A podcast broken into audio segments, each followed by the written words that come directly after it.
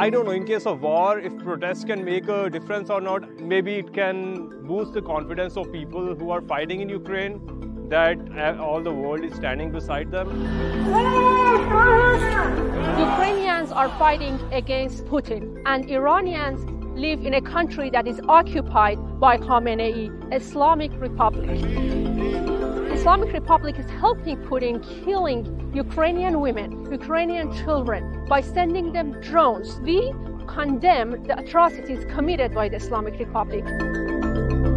This event is very meaningful for Taiwanese people. We support Ukraine because Ukraine has been invaded by Russia with very little reason. I feel very sad about the Ukrainian people. I want to support them.